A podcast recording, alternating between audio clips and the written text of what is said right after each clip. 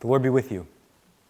As you know, during this psalm series, we've also been gathering on Wednesday mornings for a Bible study on Zoom where we've dug more deeply into the psalm and shared with one another.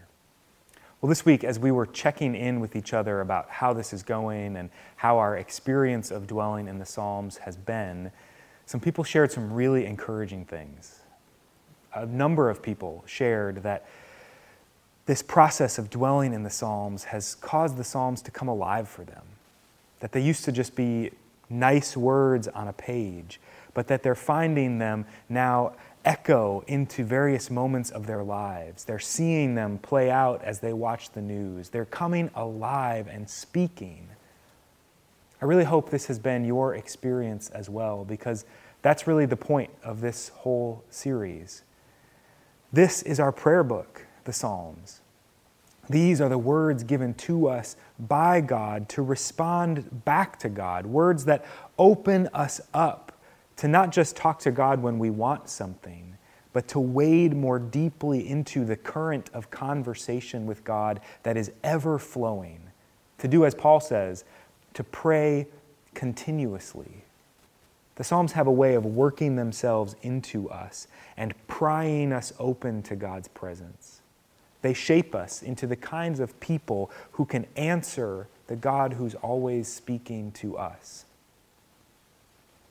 as we continue our way through these Psalms, as we continue to think about how they're shaping us and how they're opening us to pray, I hope that you will continue to join us to step deeper into this current of prayer. The psalm this week is Psalm 85. It's a psalm for such a time as this. I'll tell you what I mean by that in a minute, but for now, I want to invite you to pray with me. Lord, it's in your light that we see light. It's in your truth that we find freedom, and in your way that we find peace.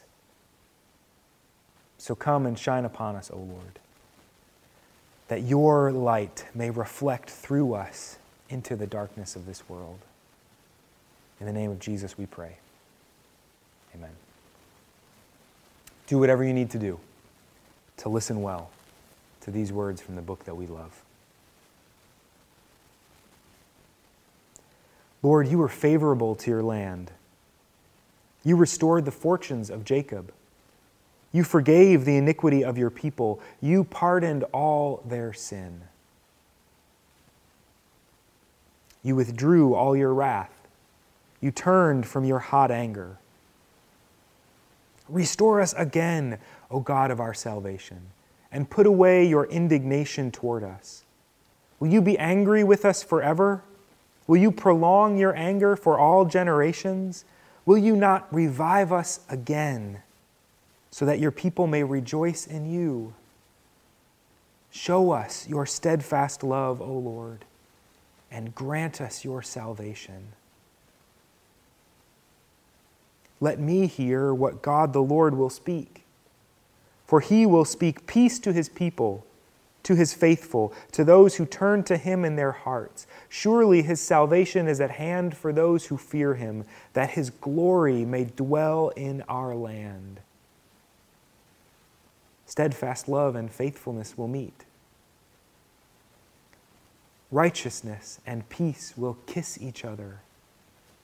Faithfulness will spring up from the ground, and righteousness will look down from the sky. The Lord will give what is good and our land will yield its increase. Righteousness will go before him and will make a path for his steps. The word of the Lord. Thanks be to God. Amen. As we look at this psalm together today, I want to look at three things.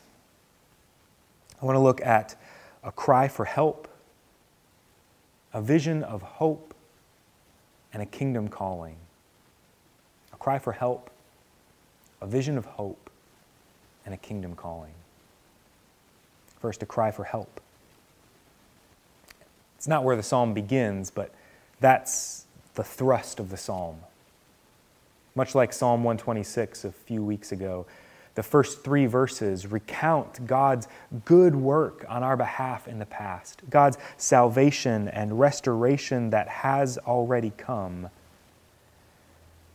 And then the psalm turns.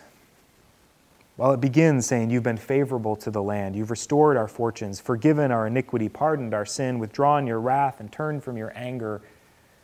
This psalm is not a psalm of thanksgiving, but a cry for help. Restore us again, O God of our salvation. Show us your steadfast love, O Lord, and grant us your salvation. Help us, O God. As you have helped us in the past, we are in desperate need of restoration and reviving. Save us, O God. We don't know the setting of this psalm.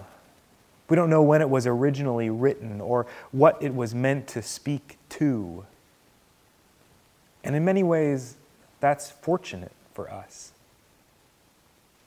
Many scholars think the psalm was written after the exile, when the Israelites had returned to the land, but God's glory didn't return in the same way it had before.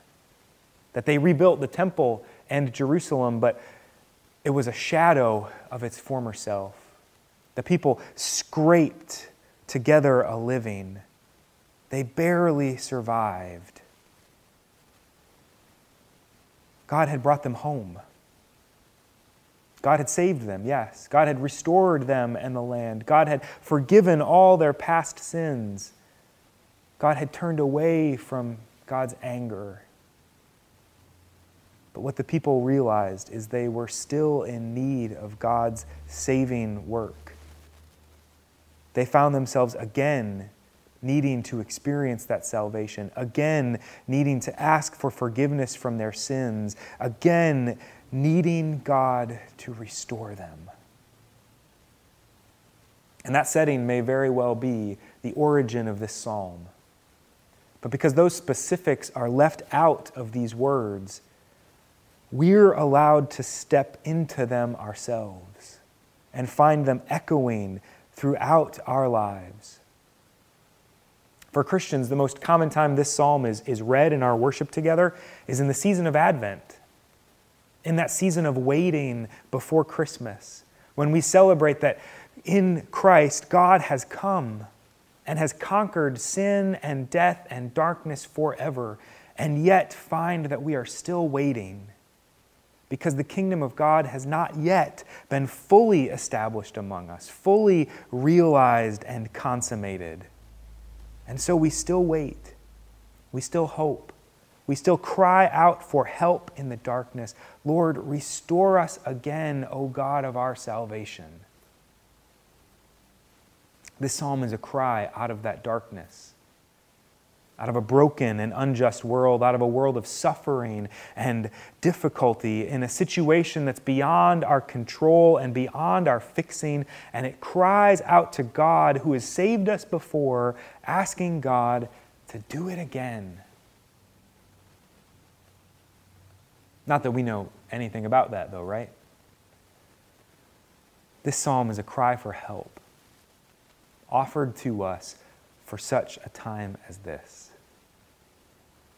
As we cry out in the midst of a pandemic, as we cry out in the midst of racism and injustice and polarization and division, as we witness vandalism at a Chinese restaurant in our own town, as we witness innocent lives being taken on the streets, we cry out to God for help. Will you not revive us again? So that your people may rejoice in you. This is a cry for help to the God who alone can save and restore us. If you want, I want to invite you to just take a couple minutes to reflect on and discuss that. How can you take up these words? Where do you need to cry out and join in this psalm, asking God for help?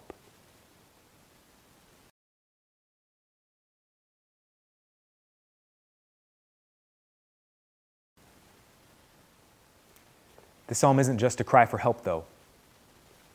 It also offers to us a vision of hope. As it turns after verse 7, the psalm shifts again.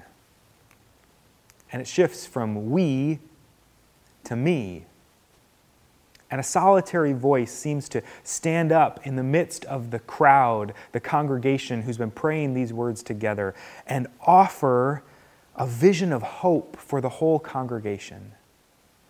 And with these words, they raise the eyes of the people above their current sorrows and fix them on what they believe firmly that God will do. The imagination of the people is opened up and suddenly filled with this grand vision of hope, and the people of God are sustained because of it. But what exactly is that vision of hope? Well, you can look yourself, verses 8 through 13, but it centers really in verse 10. Steadfast love and faithfulness will meet, righteousness and peace will kiss each other. It's a provocative image. And if you've ever read or seen Babette's Feast, that whole short story and then movie is seeking to understand what these words mean when they're placed together here in Psalm 85. So, what do those words mean? Well, each of those four are, are really important and loaded words in the Bible. So let's look at each one individually and then put them together. Steadfast love is the Hebrew word chesed. You got to get in the back of your throat. Chesed, hesed. It's God's steadfast love, yes, but, but also mercy. It refers specifically to God's dogged determination to be faithful to the covenant when we aren't. See, God and God's people had entered into this covenant together, a contractual relationship, and each side had things they were responsible for to maintain that relationship. And throughout Israel's history, God was always faithful. Israel was almost never faithful. They were the cheating spouse that left and went around with other gods and other peoples, that never really kept God's ways. And that nullified that covenant. And God could have walked away and abandoned them forever. Chesed refers to God's steadfast love, God's mercy, God's determination and decision to be faithful to the covenant even when we were not. Hesed, God's steadfast love and faithfulness will meet. Faithfulness is in Hebrew emet, much more often translated as truth. But it's different from our conception of truth. We inherit that through the Greeks. Uh, when we think about truth, we think about language and facts, that things are true or false, based on how they correlate to reality. I can tell you the sky is purple, but if you go outside and look up and it's blue, that statement is false because it doesn't match the reality we can observe together. Hebrew conception of truth is different. For them, truth is more like being who or what you are. In faith walking, there's a core value we call integrity. And integrity isn't just about being truthful, integrity goes much deeper. Integrity shares a, a Latin root with other words like integer and integrate. Integer being whole numbers, integrate being brought together into a whole. Integrity is about wholeness, about not being broken apart and divided.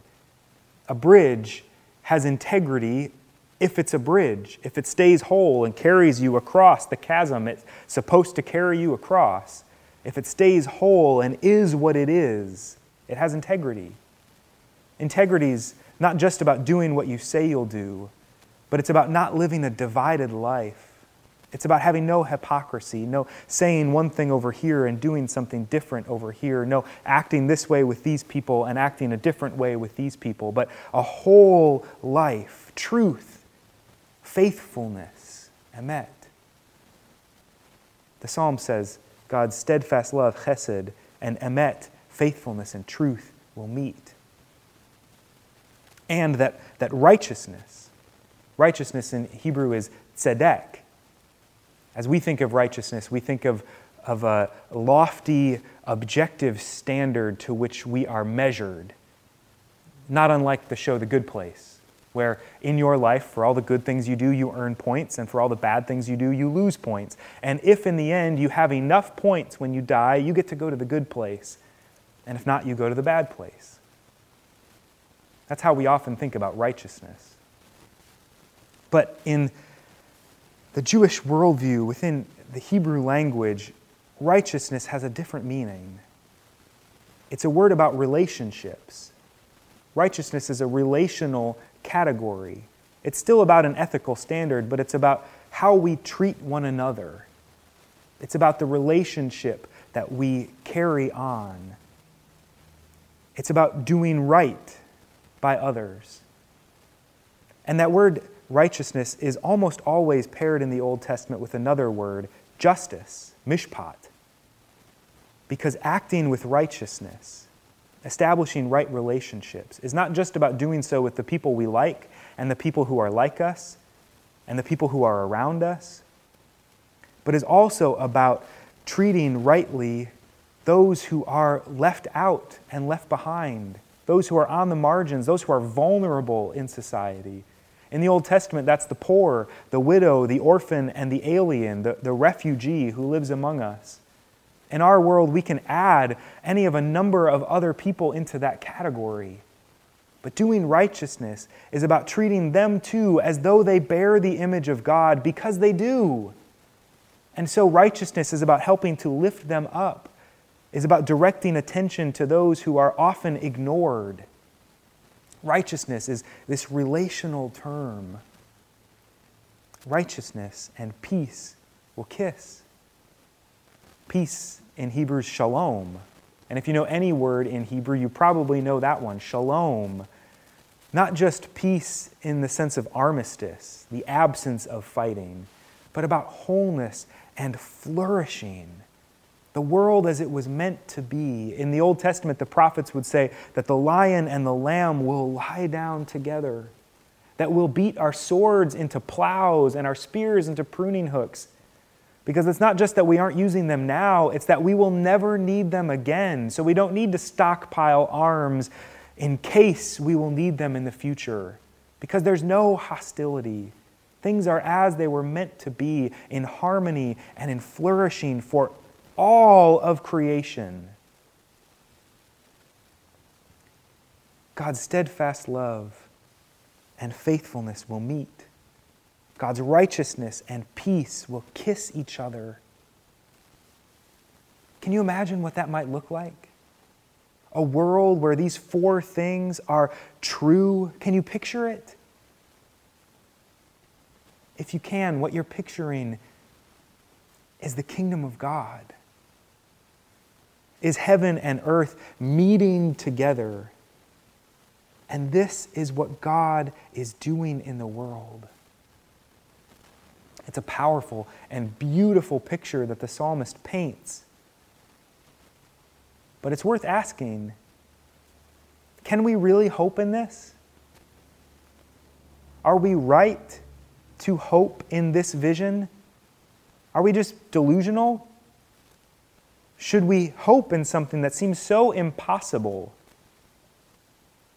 Or just give up?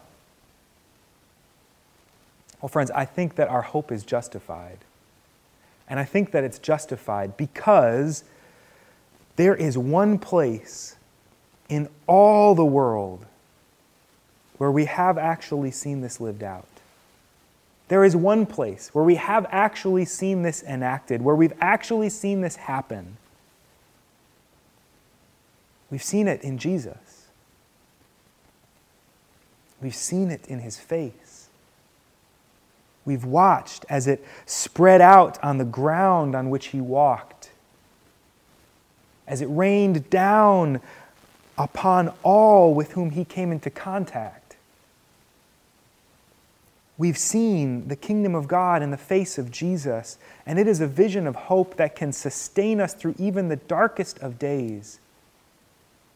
We've seen in Jesus how the steadfast love of God is fulfilled as he goes up upon the cross, where he bears the punishment we deserve for breaking that covenant and also fulfills finally the righteousness and faithfulness to the covenant that we could never muster. We see in God's steadfast love, God's mercy, how he bears all of that for us. We see his truth played out in his life. He says, I am the way, the truth, and the life. And it's in him where we see truth finally lived out.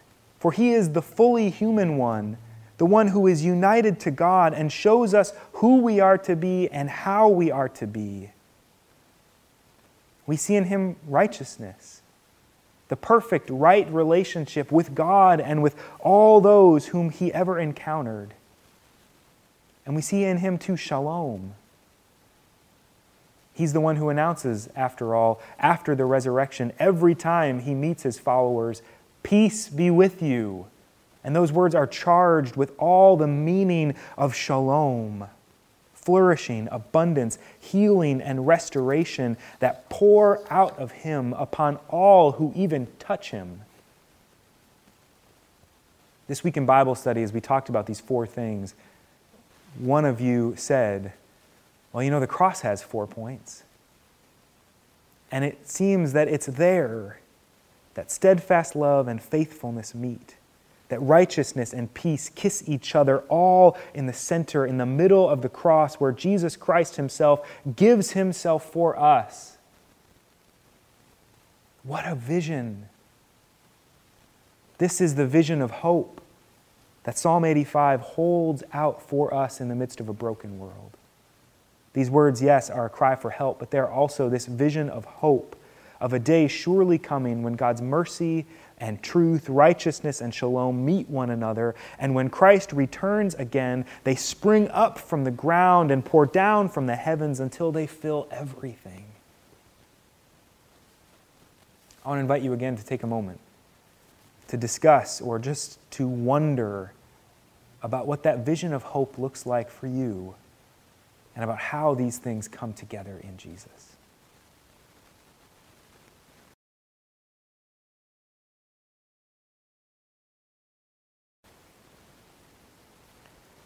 The last thing I wanted to talk about was a kingdom calling. We heard the cry for help. We joined in.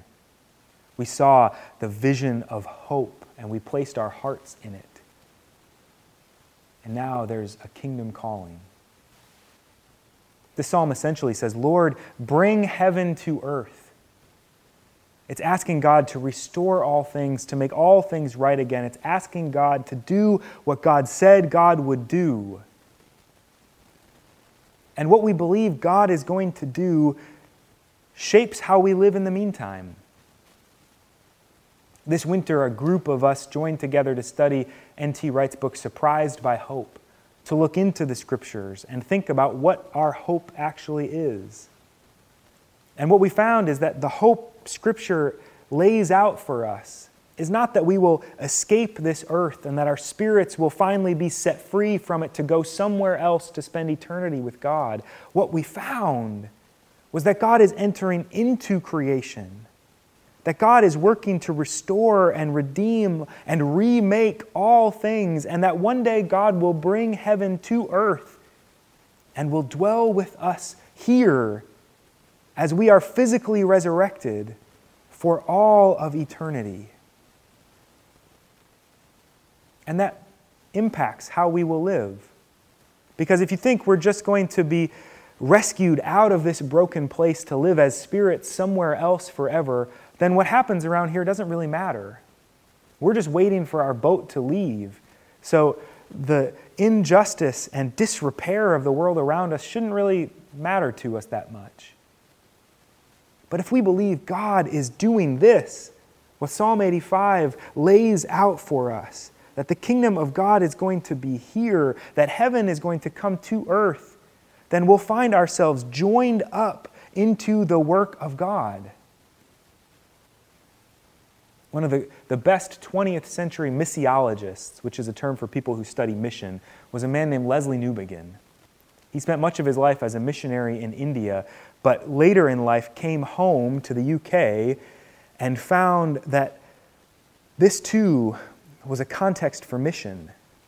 That the church needed to reshape itself to realize that its own communities were now territories for mission. And in some of his writings, he would say that the church's role is to be a sign, instrument, and foretaste of the kingdom and reign of God. A sign that it points outside of itself to what God is doing in the world.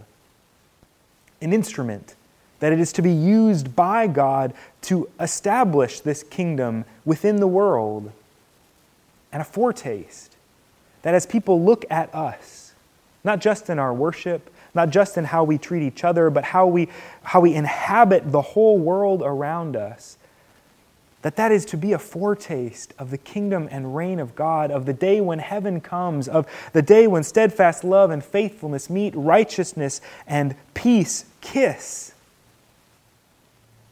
That the church is supposed to live this out, not just wait around.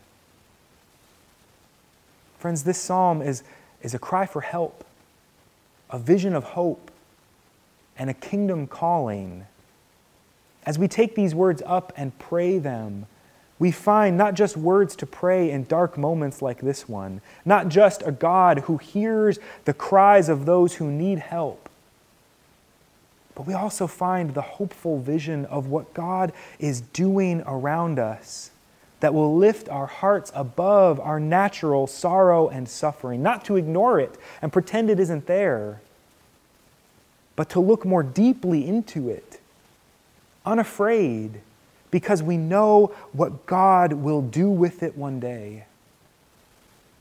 And we find ourselves here also called into that kingdom. We find ourselves joined into the work of God as signs and instruments and foretastes of this kingdom, of the day when steadfast love and faithfulness meet. Righteousness and peace kiss each other. cry for help, a vision of hope, and a kingdom calling. In the name of the Father, Son, and Holy Spirit. Amen.